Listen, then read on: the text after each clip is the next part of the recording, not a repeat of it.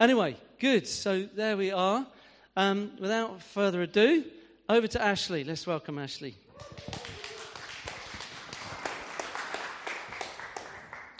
Oh, thank you. Yeah, too kind. um, it doesn't seem like it was very long ago that I stood up here, did it? I feel like like it was only last week, but last week we got to witness Simon falling over, so that's not quite right.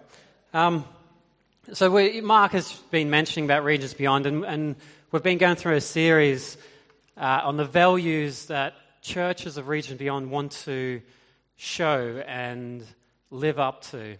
Um, and in that series, we're up to the one called Embracing the Poor. And to be honest, I've not really looked too much into this topic. There's always a heart for those who are struggling. And that's not a doubt in my mind that anyone who would request aid or, or want help, uh, it's not a problem at all for me to want to give that. But to actually dig deep into it, to actually see what the scripture says, to see the heart of God, and to see how vast it is in scripture, I've not done that before. And I was astounded. I was astounded at how core this value is to God. Now, no, it's not to regions beyond. It's not to us as a church to actually how it is to God and how God, not just indirectly, but how many times He directly interacts and speaks about the poor and needy is mind blowing. Absolutely. I, I was, I spent a good 12 hours doing nothing but just going through scripture on it. Nothing more. I Didn't even do anything but just reading. Absolutely amazing. And so, since it is a core value of God, and it's a core value for us as a church, and it's a core value as a Christian, actually, it's a good thing that Regions Beyond thinks this should be a core value of Regions Beyond. And I want to speak about this today. I want to try and catch us up a, a little bit in this. Um, And, and the reason we're going through these with Regions Beyond is because we want to be able to ask God, and in all these things, in these values we're going through, the main thing we really want you to do as, as the leadership here, we want you to take what you're hearing and say, God, make that my heart value. See, values are not so practical,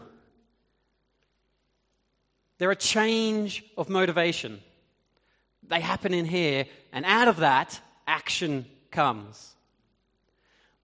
So I want to really ask today, as you're listening to me on and off, depending how long you listen, just pray. Pray, God, make this something that is not just something I hear, not something I try and say, I'll try and do that, but God, make this something that is part of who I am. This, this is what I want to try and get across to you today. So, embracing the poor. The short statement that Regions Beyond has for that they say this, they, they condense it down nicely. Say, We seek to continue the apostles' directive to remember the poor so that we all participate as co equal partners in world mission.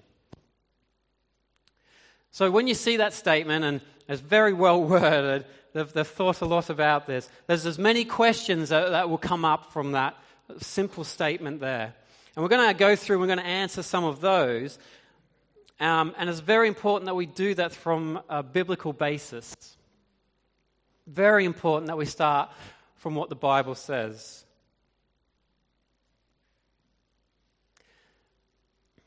But for me to give any answer to you that is worth listening to,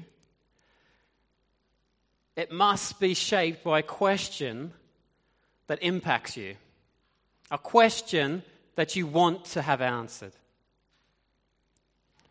And the important question is this why is embracing the poor a value we want to hold highly? Why, why are you speaking about this?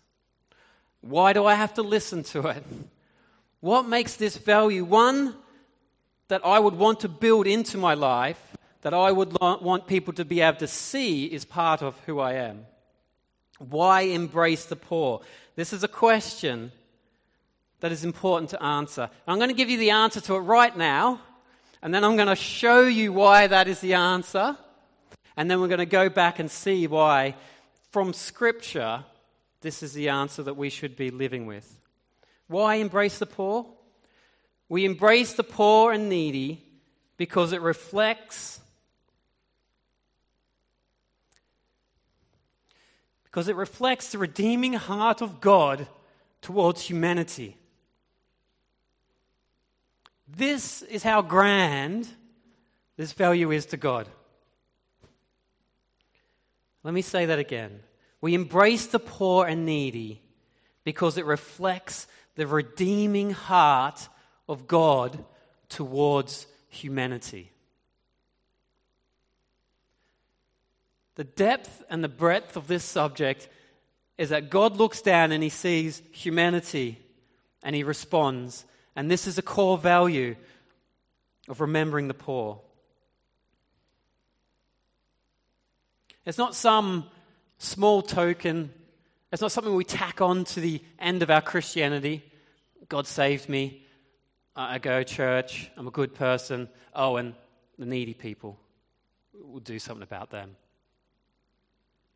Wherever the gospel went, wherever the apostles went, remembering the poor was immediately followed on. And I'll show you that so many, it's over and over and over and over through Scripture, this is repeated. It's at the very heart of the gospel. We seek to continue the apostles' directive to remember the poor so that we all participate as co equal partners in world mission. When the gospel went out, so did the actions of remembering the poor. Galatians 2 9 to 10 says this When James and Cephas, which is Peter, and John, who seemed to be pillars, perceived the grace that was given to me, Paul, they gave the right hand of fellowship to Barnabas and me that we should go to the Gentiles and they to the circumcised. Only they asked us to remember the poor, the very thing I was eager to do. Here we see two groups of apostolic leaders with distinct primary goals and people groups that they wanted to call out and, and, and lead into. But one thing that they wanted to remember was Remember the poor. Now, even though Paul was going to the Gentiles and Peter and that were going to the Jews, that's not to say that, therefore, Paul, you can't talk to Jews and you can't talk to Gentiles. No, we see that through Scripture. That's not even true. We know that Paul often went to the synagogues first, to the Jews first, and we know that Peter actually um, preached to the centurion's whole family and saw them baptized in the Spirit. So we, that's not what it's saying here. But there is a primary calling on apostolic people groups that God has asked to go in a specific way. And this is part of what we have as Regions Beyond. And this is part of what we're building these values up. God has asked us as a, as a people group, as Regions Beyond, that He says, I've got some distinctives for you that I want you to major on. And it doesn't mean that we forget everything else.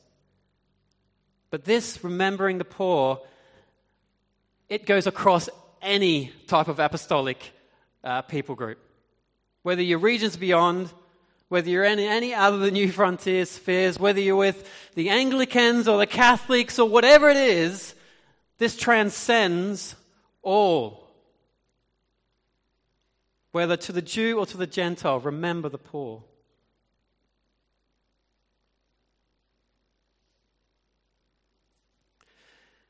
When I, when I read that, I was thinking, you know, I've read that before, I've heard it. But if, if I had never read that Galatians verses, and someone come up to me and they said, I'm going to read something to you, I want you to fill in the blanks. If they said, they said this, they gave the right hand of fellowship to Barnabas and me, that we should go to the Gentiles and they to the circumcised.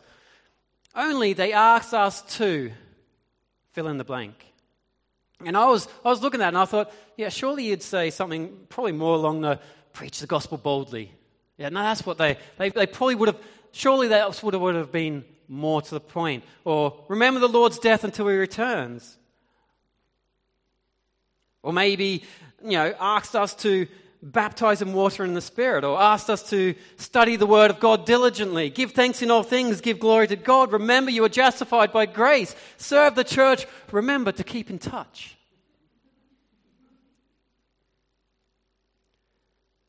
All of those things are not wrong, nor are they bad, but it's not the, the thing that they said for them to remember. Peter and James, they, they said to, to Paul and Barnabas, they said, Remember the poor. And Peter's reply, uh, Peter's reply is this. He's not only, yeah, I'll do that.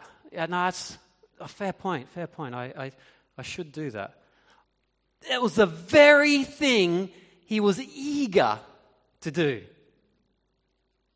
So they're kind of saying, oh, Paul, remember, remember the, remember the poor. He's like, yeah, yeah, I was going to say that myself. That's exactly what I wanted to say to you guys. The very thing that the apostles encouraged each other to do when sharing the gospel was to remember the poor. And that is why we want to continue this apostolic directive to remember the poor, not just as regions beyond, not just as the apex, but us as individuals. Where the gospel goes, there also will the people of God remember the poor where Jesus is Lord and Savior, that is where you'll find social justice. So, what does the word poor mean in the context of Scripture then? Well, I said I've read a, a fair bit about it. I, I, went through the ESV. I didn't even go into the original Greek and Hebrew, so you don't even have to worry about me trying to say words I can't. So I just went through the ESV. And the translators of the ESV use the word poor in over 170 verses. It is directly mentioned in over half the books of the Bible, and there are over two, uh, two of the minor prophets are almost completely dedicated to this topic. It is touching the whole of Scripture. I hope you can see why we think this should be a core value.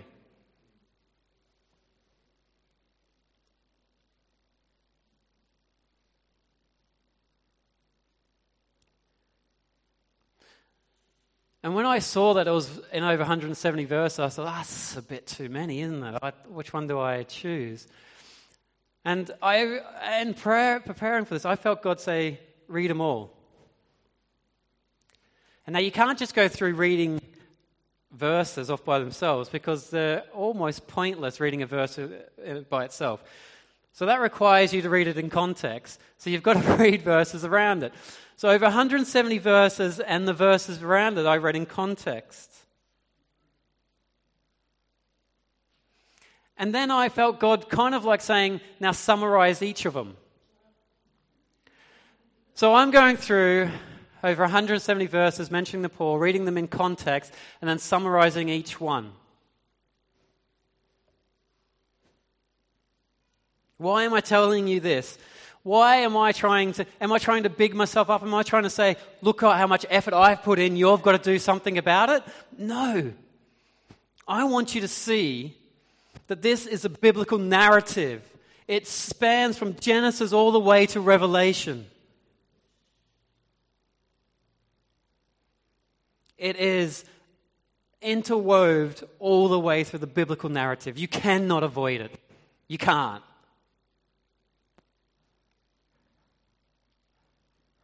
And when the word poor is used in context of referring to people, it normally implies one or two contexts those people will be in. It will either mean a social economic context or it will be a spiritual context. It sometimes can be both of those at the same time, but not always the case.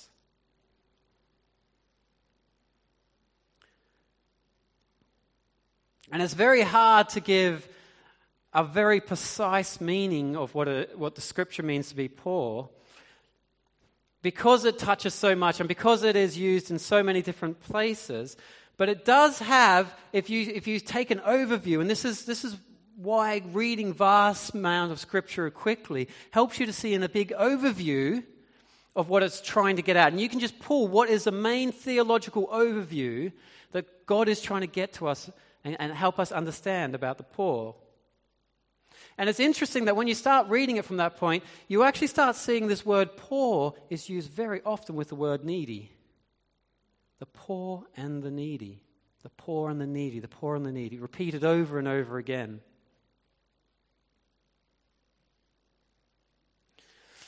So here's my definition after reading those verses of what poor means it is someone that needs outside help if they are to be sustained, and that in their current state they are unable to bless in like others in similar circumstances. I'll read that again. The poor, someone that needs help, needs outside help if they are to be sustained, and that in their current state they are unable to bless in like to others in similar circumstances. Now, I mean bless in like. When I say that, I, I, I mean in this context. If someone invites me over for dinner, I go over, it's a lovely meal. The next week, I can bless them the same way by inviting them over to a meal at my house. I can bless them in like. But if the context was as I did, someone gave me food for my family, and that was all I had. In fact, I didn't even have enough to feed myself. I could just feed my wife and children. I could not repay, repay that person in like. I could not then go and give them food, for I would have none to give.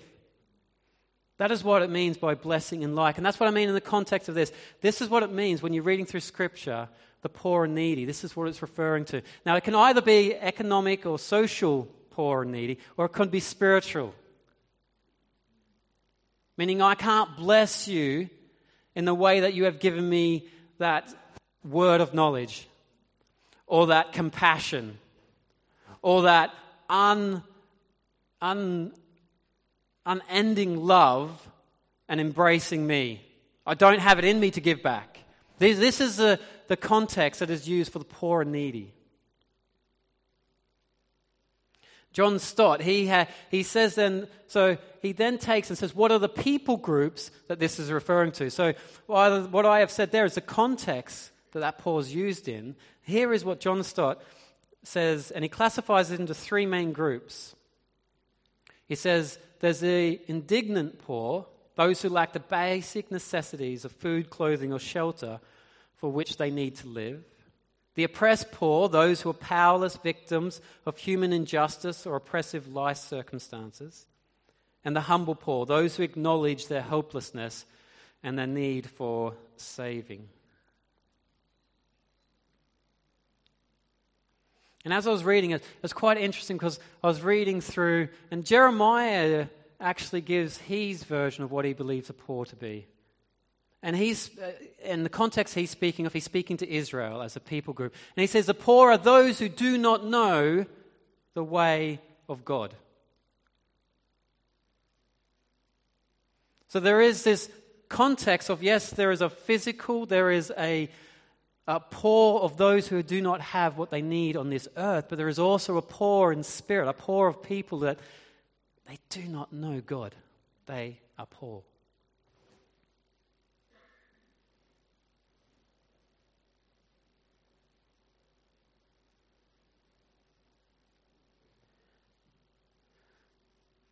So we see that there are many people groups that are touched by this phrase poor. In fact, it is vast the amount of people it refers to in Scripture. But what's important is how does God respond to these verses? What is God's point of view on it?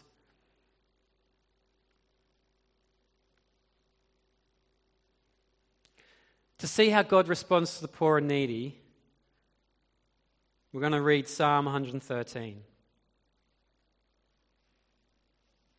And it says this Praise the Lord. Praise, O servants of the Lord. Praise the name of the Lord. Blessed be the name of the Lord from this time forth and forevermore. From the rising of the sun to its setting, the name of the Lord is to be praised. The Lord is high above all nations, and his glory above the heavens. Who is like the Lord our God? Who is seated on high? Who looks far down on the heavens and the earth?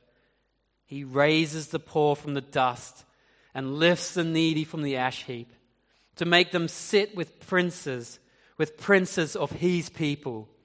He gives a barren woman a home, making her the joyous mother of children. Praise the Lord.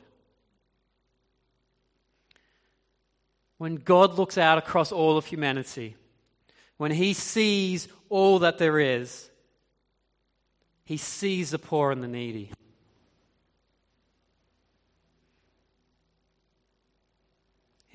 He, doesn't stop there, though. See, sometimes we can see the poor and the needy and we stop. God doesn't stop there. He sees the poor and the needy. And He doesn't leave them where they are, He lifts them up. And He doesn't just put them a little bit higher. There you go. You can stand. That's a little bit. How's that? Is that a bit more comfortable? No. He lifts them up to be with royalty. Those, those very people that would pass by the poor, God says, No. Do you know what? They're equal to you. You are my people. They are my people. They are equal to royalty. That is how God treats and responds to the poor.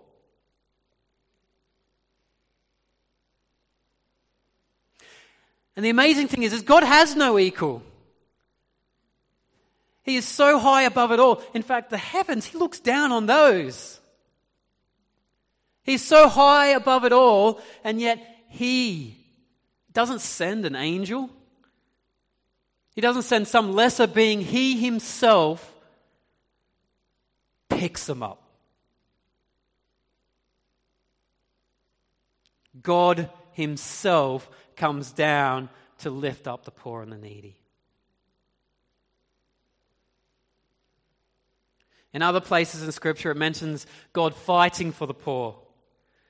It says he hasn't forgotten the poor, but he is their refuge. He hears their cries. He will deliver them, save them, defend them. He thinks about them, helps them, strengthens them, comforts them, stands with them, and satisfies them. This is all directly in reference to the poor.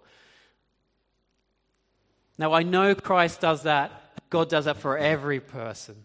But these scriptures, what I've read those, those, those phrases right there, that is in direct linking with the phrase poor and needy. This is how God responds to them. He will not forsake them. He provides with no demands.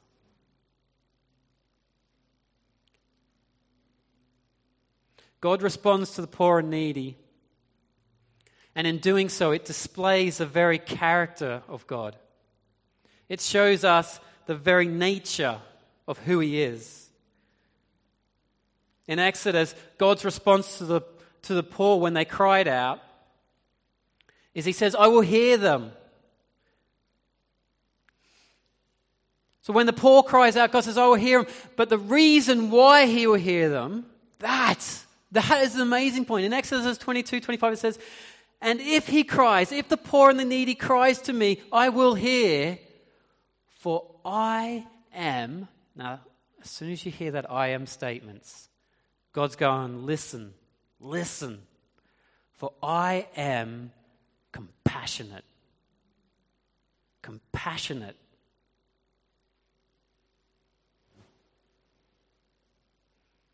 You see, God just doesn't just lift the needy up, he doesn't just go, I've done it, there you go, you're with royalty. He has compassion upon them.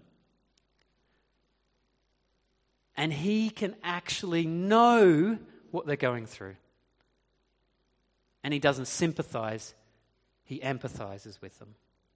He is compassionate. This is the characteristic of God that comes through this. He is just. Justice is the other characteristic of God that screams forth when you start reading verses that have to do with the poor and needy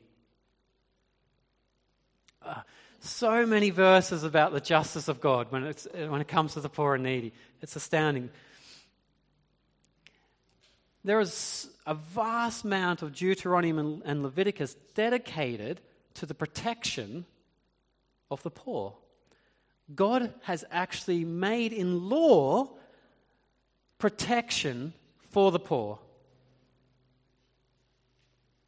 And I was reading through these laws and I was thinking, you know what? Uh, Western society, we think we're quite good. And we think, well, government does an all right job, doesn't it? If we were to measure up how we treat the poor to what God has told the Israelites to meet the poor, we would be appalled. We would be absolutely on our knees in repentance. There is no comparison. There is no comparison how God wanted the poor to be treated and how we as a nation, as a society, does it.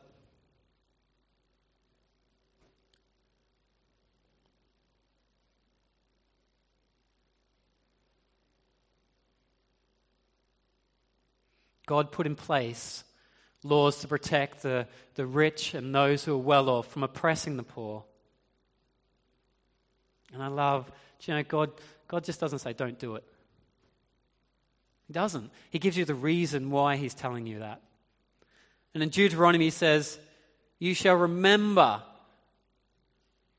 Here's His words again. So, so He's put these laws in place. This, this verse in Deuteronomy is after a whole heap that He said, this is how you protect the poor. This is why you make sure they don't get oppressed. And then he says, Why am I telling you this? You shall remember that you were a slave in Egypt and that the Lord your God redeemed you from there. Therefore, I command you to do this. Why should the Israelites care for the poor and needy? They were all once slaves. They were all once oppressed. They had no way of changing that.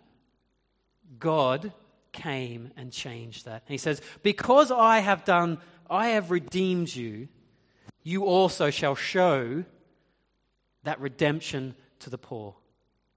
And I could go into all the year of the Jubilee. I could go through all those laws that, that are in place that, that will say the how you allow the poor to redeem themselves. It is the word redemption when it comes to the poor and the oppressed is just staggering.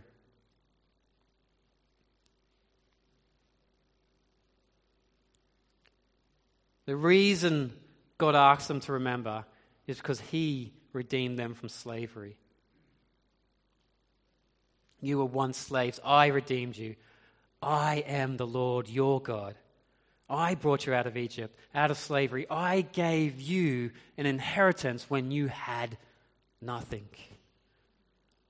Once you were a slave, now you are a nation.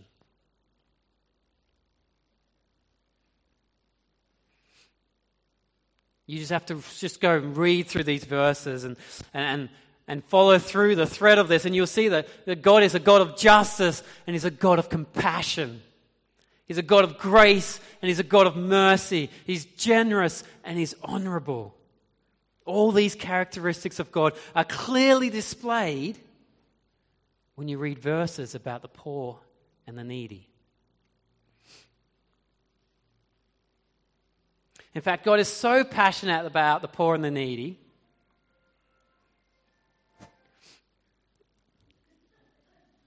Was that Sunniva? That was Ray. Everyone, can we remind Ray next week to, t- to turn his mobile on silent?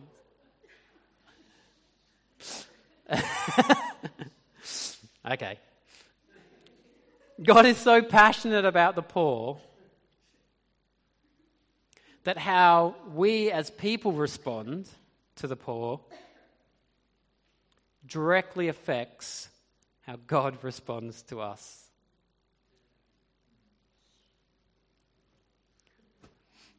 God is so passionate about the poor that how we respond to the poor directly affects how God responds to us. Our response to the poor affects God's response to us. If that doesn't make you think that it's serious or that it's uh, important to God, then I don't know what else would. In Proverbs, it says that if you mock or oppress the poor, it is the same as insulting God. But if you were to honor, if you want to honor God, then be generous to the poor. Wow. If you want to insult God, all you got to do is neglect the poor. If you want to honor God, be generous to the poor. Oh, and, and by the way, he goes on to say that when you're generous to the poor, you are lending to God. You don't even need to see anything back from what you've directly given to the poor. How are they going to use it? Oh, they probably, they probably won't use it well. Uh, do you know what? I probably should just make sure that it's constrained. No, it doesn't say that. It says, when you generously give to the poor, you are lending to God, and God will repay you. The poor and the needy, is not your concern the outcome of what they do with that. That is not what God's saying your concern is. He says, when you give to the poor and the needy, you are saying, Here, God, I'm giving to you, I'm loaning to you. And God says, I, God of everything, we've just read in Psalm 113, haven't we? High above everything, there is none like him. You lend to him, I will repay you.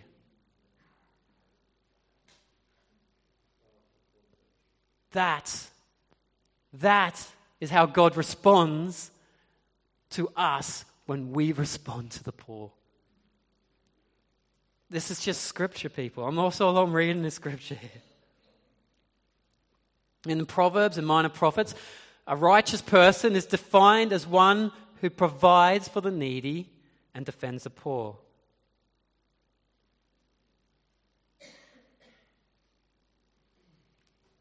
A righteous person are, are those who God expects to judge the cause of the needy and to look out for the poor and to stop injustice, especially when the poor person is in the right.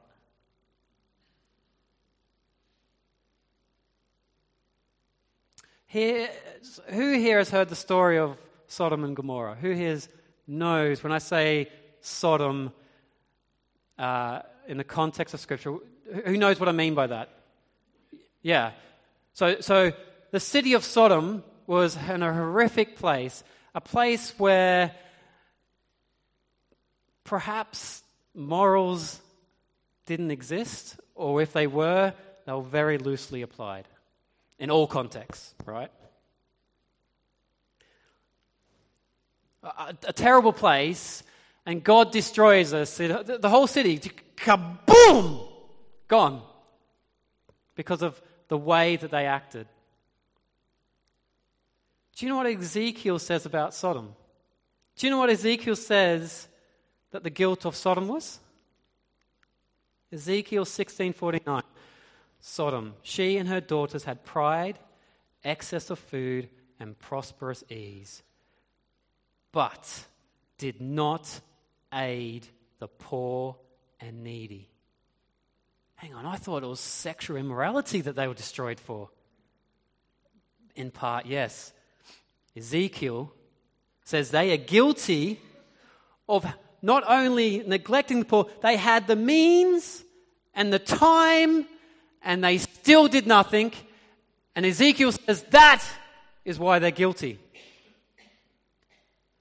That's how God responds to the poor, neglecting the poor. If you are able and you have the time and you neglect the poor on purpose, God's saying, in scripture here, Ezekiel is saying that you're as guilty as Sodom. You're as guilty as Sodom.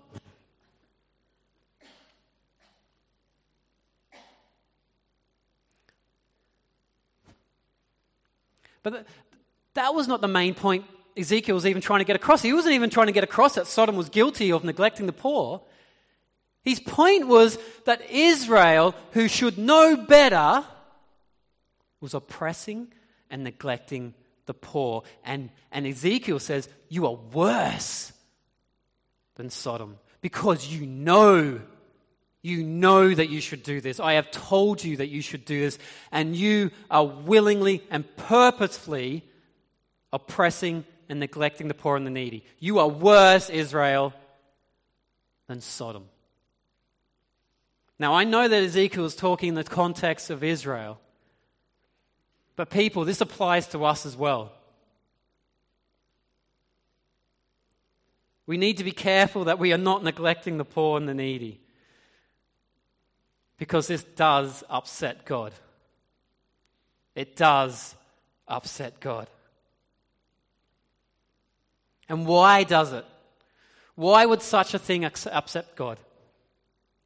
God is a God of justice and mercy. And He wants His people to show justice and mercy. And we do this by not oppressing the poor and by providing for the needy.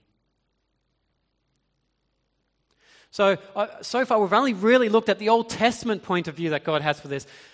For us to really grasp it, we need to go to the source of Christianity, Jesus. And so, if we start coming into, into Luke, what does Jesus use as the evidence that he is the Christ? When, according to Luke, when, God, when Jesus starts his ministry, he says a statement that says, I am the Christ. And he reads it from Isaiah, and this is what it says The Spirit of the Lord is upon me because he has anointed me to proclaim the good news to the poor. He has sent me to proclaim liberty to the captives and recovering of sight to the blind, to set at liberty those who are oppressed, to proclaim the year of the Lord's favor.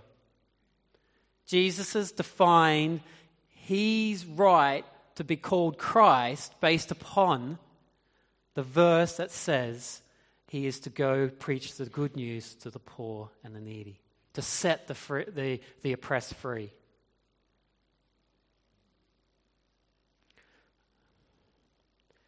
Jesus was often found around the poor and the needy. And one of the amazing uh, stories is that of Zacchaeus. Do you know what happens when you encounter Christ? Zacchaeus, here we have a story. He encounters Christ. He didn't even expect Christ to do anything more than walk by. And Christ says, Come, Zacchaeus, come down. I'm going to your place today. What is Zacchaeus? Do you know the first thing he says when Jesus comes to his house? He says this Jesus, Jesus, I'm going to give half of everything I have to the poor. That's not, Jesus, I'm going to I'm going to study the word. I'm going to know everything about you.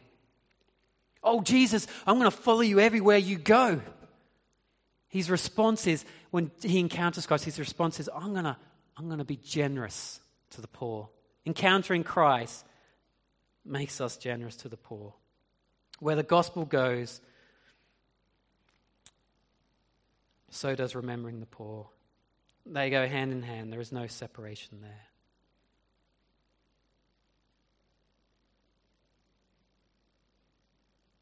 God is passionate about the poor. Proverbs 22 2. The rich and the poor meet together. The Lord is the maker of them all. This is why God is passionate about the poor. It's not just the poor, He's passionate about all of humanity. For God so loved the world that He gave His only Son. There is no Jew or Gentile, male or female, rich or poor in the kingdom of God. He made us all, He redeemed us all. We are all equal. Therefore, we must also show no partiality, but treat all equally as we have been. We are the image bearers of God. We are His physical representation on earth. We are Christ ambassadors.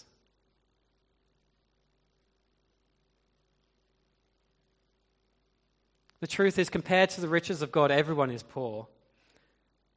Compared to the incomprehensible riches of God, no one, I mean no one, can even come close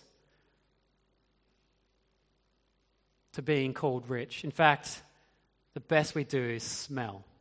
Smell like a dung heap compared to God. 2 Corinthians 8 9. For you know the grace of our Lord Jesus Christ, that though he was rich, yet for your sake he became poor, so that you by his poverty might become rich. Jesus stooped down. He came down into humanity, forsaking the riches of heaven, so that he could redeem, he could redeem humanity and create a new humanity in Christ, lifting us up out of the ashes, seating him with the Father in heaven.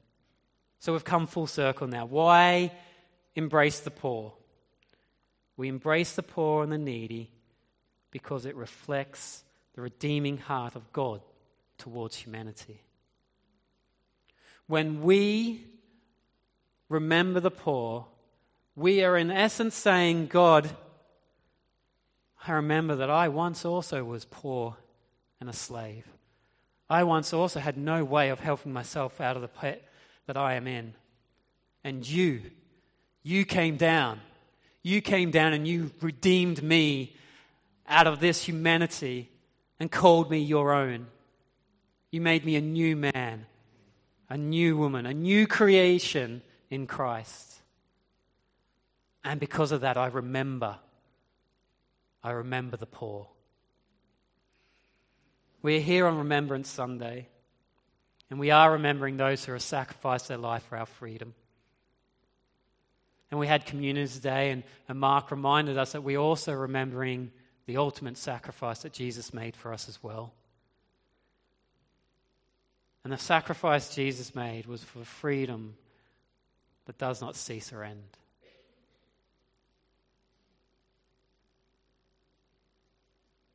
And when we actively remember the poor, we are also actively remembering that we were once all slaves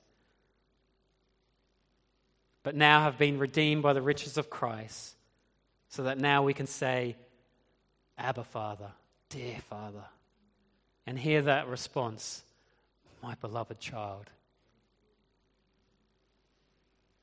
Remembering the poor and the needy people. It must be something that is not tacked onto our Christianity. It must be something that we are constantly reminded of whenever we see Christ Whenever we remember communion, this is part of what we're remembering. Once we were slaves, now we are free. We are called to be the moral compass in this world. We are called to fight for those who can't fight. We are called to give to those who have nothing to give. Why embrace the poor? We embrace the poor and needy because it reflects the redeeming heart of God towards humanity. I'm just going to pray. Lord Jesus Christ, we just thank you so much that you don't leave us as we were.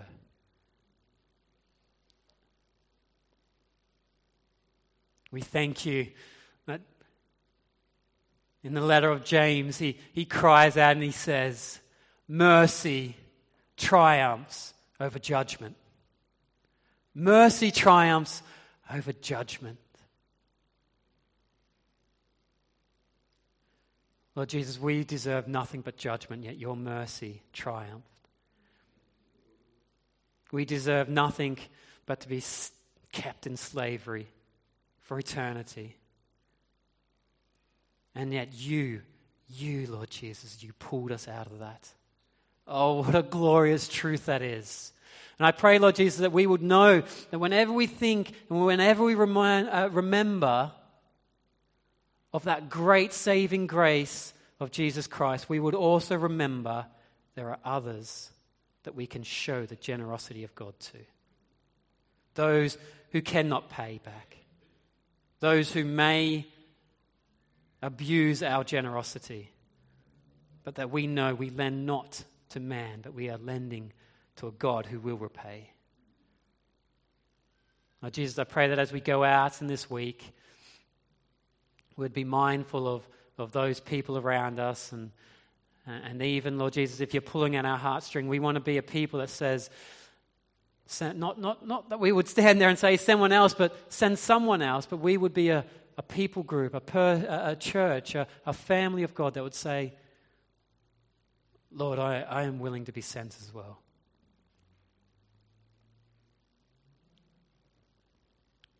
And Lord Jesus, I just pray.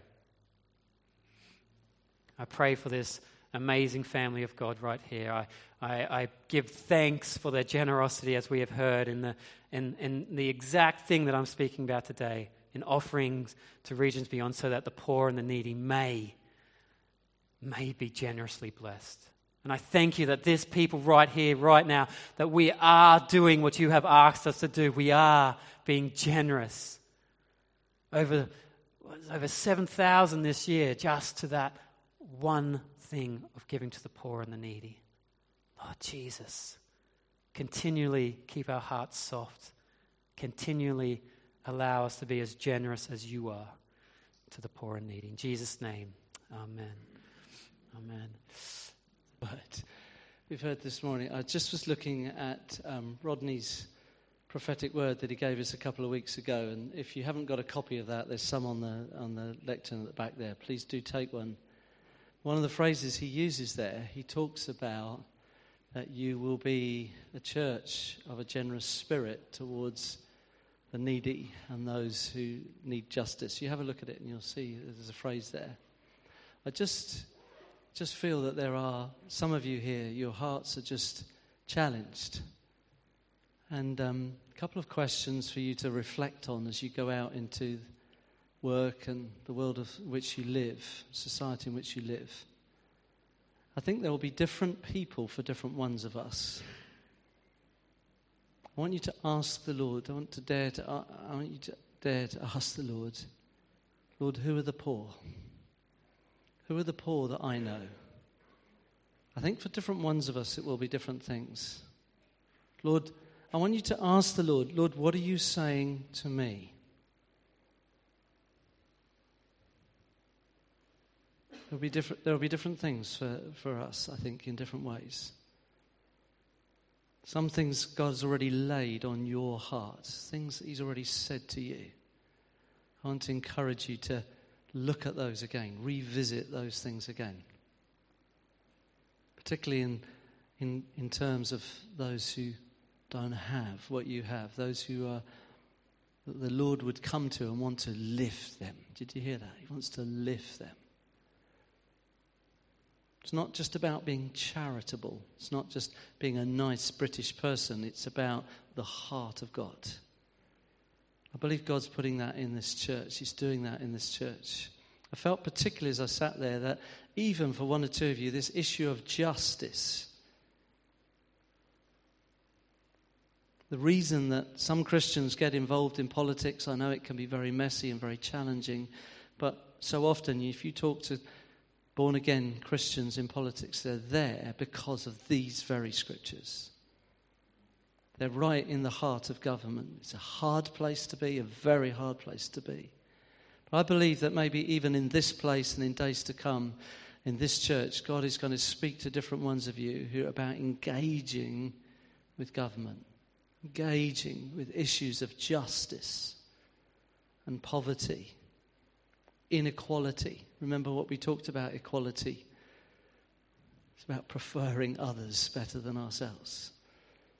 God's doing something. He's speaking to us. We've been praying, we've been asking, we've been saying, Lord, show us. What do you want us to be as a church? What are the things that you're saying to us? What are the things you're challenging us about? We just, I just want to respond on behalf of the church. And Lord, we say, give us ears to hear what you're saying in these days show us how we're to respond. I pray for different ones here this morning who, who've been provoked by your word. Lord, would you speak to them? Speak to them your purposes and your plans. We ask you in Jesus' name. Amen. Amen. Thank you, Ashley.